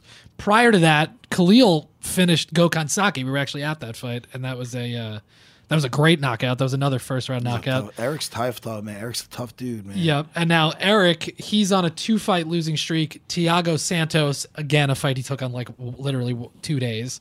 And then a split decision loss to Elias Theodorou. All right. I'm taking Theodoro, Theodoro, Theodoro, Theodoro. I'm sorry. Go ahead, Jimmy. Khalil Rountree, second round TKO. Ooh, Khalil, second round. I think it's hard to see Eric Anders losing three straight too.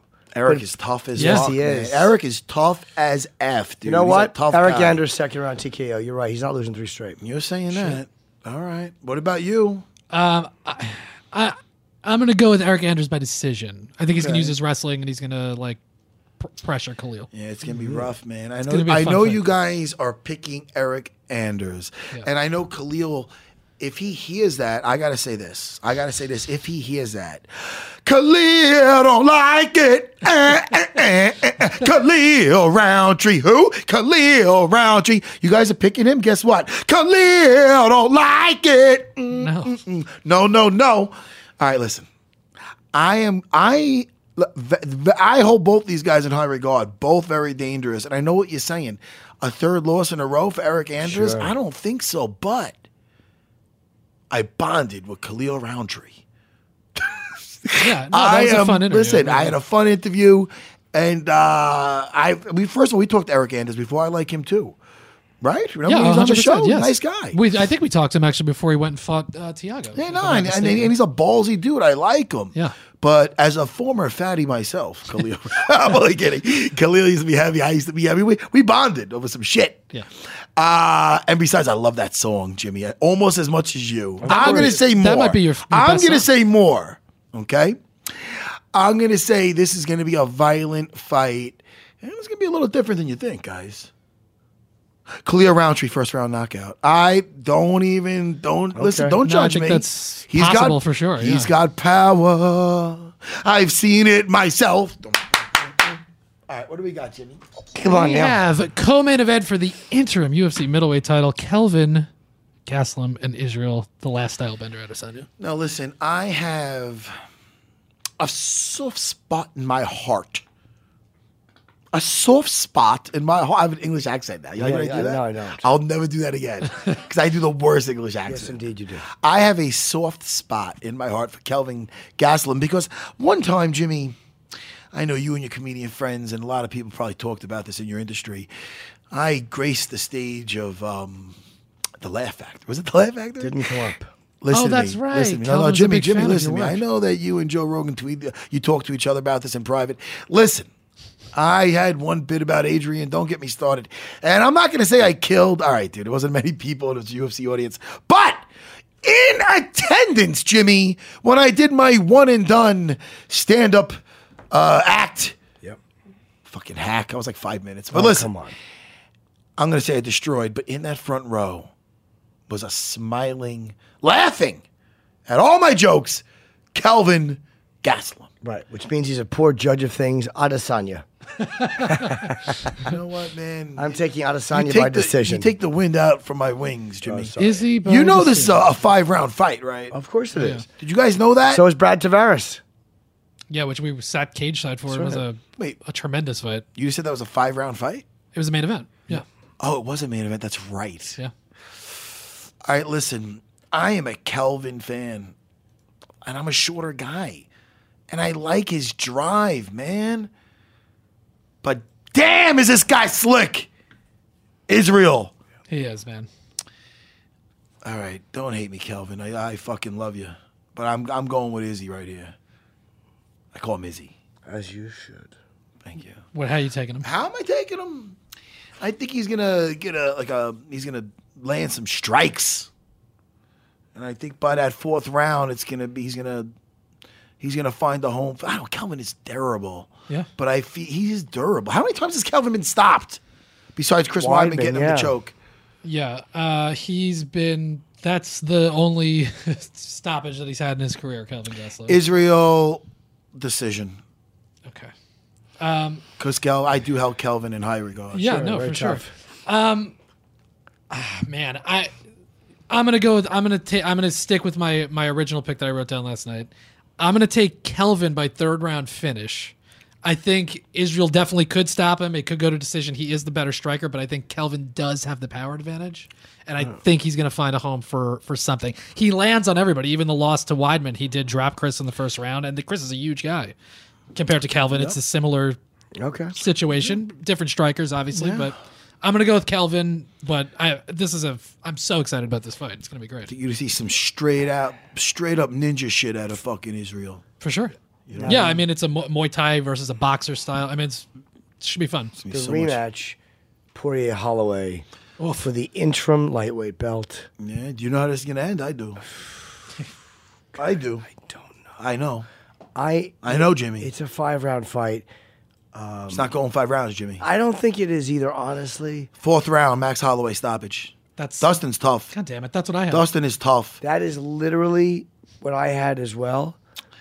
Hi, my copycat friends. How are you? Hello, my copycat friends. How But are you? because- you copy me, you copy me, you copy me because I was the best last month. I'm gonna take. Thank you. Mic drop, Let me think. please, please, Mike, drop. Fucking guys, Yeah, Mike off. Yeah. mic off. Max decision. Yeah. This I mean it's just and isn't it really I, I'm taking Max by fourth round stoppage also. It's not even a reflection on Poirier. Poirier No. is as good as it com- as they come, but Max is Max just, is been on just fire. yeah, and he, he's a. You talk about another guy that's just relaxed in the build up to a fight. When he comes out, you watch him what he did to Ortega. He had a blast in there. Yeah. Um, Man, I'm what? I'm what? I'm what? by the way, that's for the interim UFC lightweight title. And this is Max's lightweight debut. Just uh, for the record. All right. Well, that was. Oh, a- wait a second. What? I knew that. I just like to get. I like to get everybody excited. What a fun episode! I sang. This was very fun. Thank to you. a famous country singer. Yes, Rodney Atkins, great job coming in. Uh, What a nice guy. Alan Jouban, really uh, fun, and of course Israel Adesanya. Thank you for calling Can in. I pluck one of your eyebrows? I would like. Would it hurt? Would it hurt you? A lot. You don't want me to? No, I don't. Oh, you want me to? No, I leave it crazy and long so the girls like it. Ooh, he's a, What do he's you- a professor. They like that? No. I don't buzz. Sometimes if they get too bushy, I gotta. Uh, this is gonna really be. Under, we gotta talk about this. How about we save this for next week? It's a real great teaser. Matt's eyebrow minute. Yeah. UFC 236 Holloway versus Poirier 2 this Saturday, April 13th from Atlanta, Georgia. Pay per view main card starts at 10 p.m. Eastern. ESPN prelims are on at 8 p.m. Eastern, and the UFC Fight Pass prelims 6:15 Eastern. A lot of good fights throughout the night. I would just start at 6:15. Watch all Bye. of them. Thank you. Goodbye, every- Jimmy. Don't let the energy die when we're saying goodbye. Oh, you're right. Keep the energy up. Say goodbye, Jimmy. Bye, everybody. All right. Now remember to subscribe on Apple Podcasts, radio.com slash UFC Unfiltered, or wherever you get your shows. Not my business. The longest field goal ever attempted is 76 yards. The longest field goal ever missed? Also 76 yards. Why bring this up? Because knowing your limits matters, both when you're kicking a field goal and when you gamble. Betting more than you're comfortable with is like trying a 70 yard field goal. It probably won't go well. So set a limit when you gamble and stick to it. Want more helpful tips like this? Go to keepitfunohio.com for games, quizzes, and lots of ways to keep your gambling from getting out of hand. With the Wells Fargo Active Cash Credit Card, you can earn unlimited 2% cash rewards on purchases you want and purchases you need. That means you earn on what you want, like trying out that new workout class, and 2% cash rewards on what you need, like a foam roller for your sore muscles. That's the beauty of the Active Cash Credit Card. It's ready when you are with unlimited 2% cash rewards. The Wells Fargo Active Cash Credit Card. That's real life ready. Terms apply. Learn more at wellsfargo.com slash activecash.